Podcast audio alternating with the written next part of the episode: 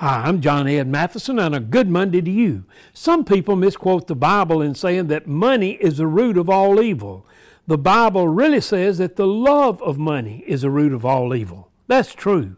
Have you ever met a person who had enough when it comes to money? In 2021, billionaires' total wealth rose by $5 trillion. That's a bigger increase than the previous 14 years combined.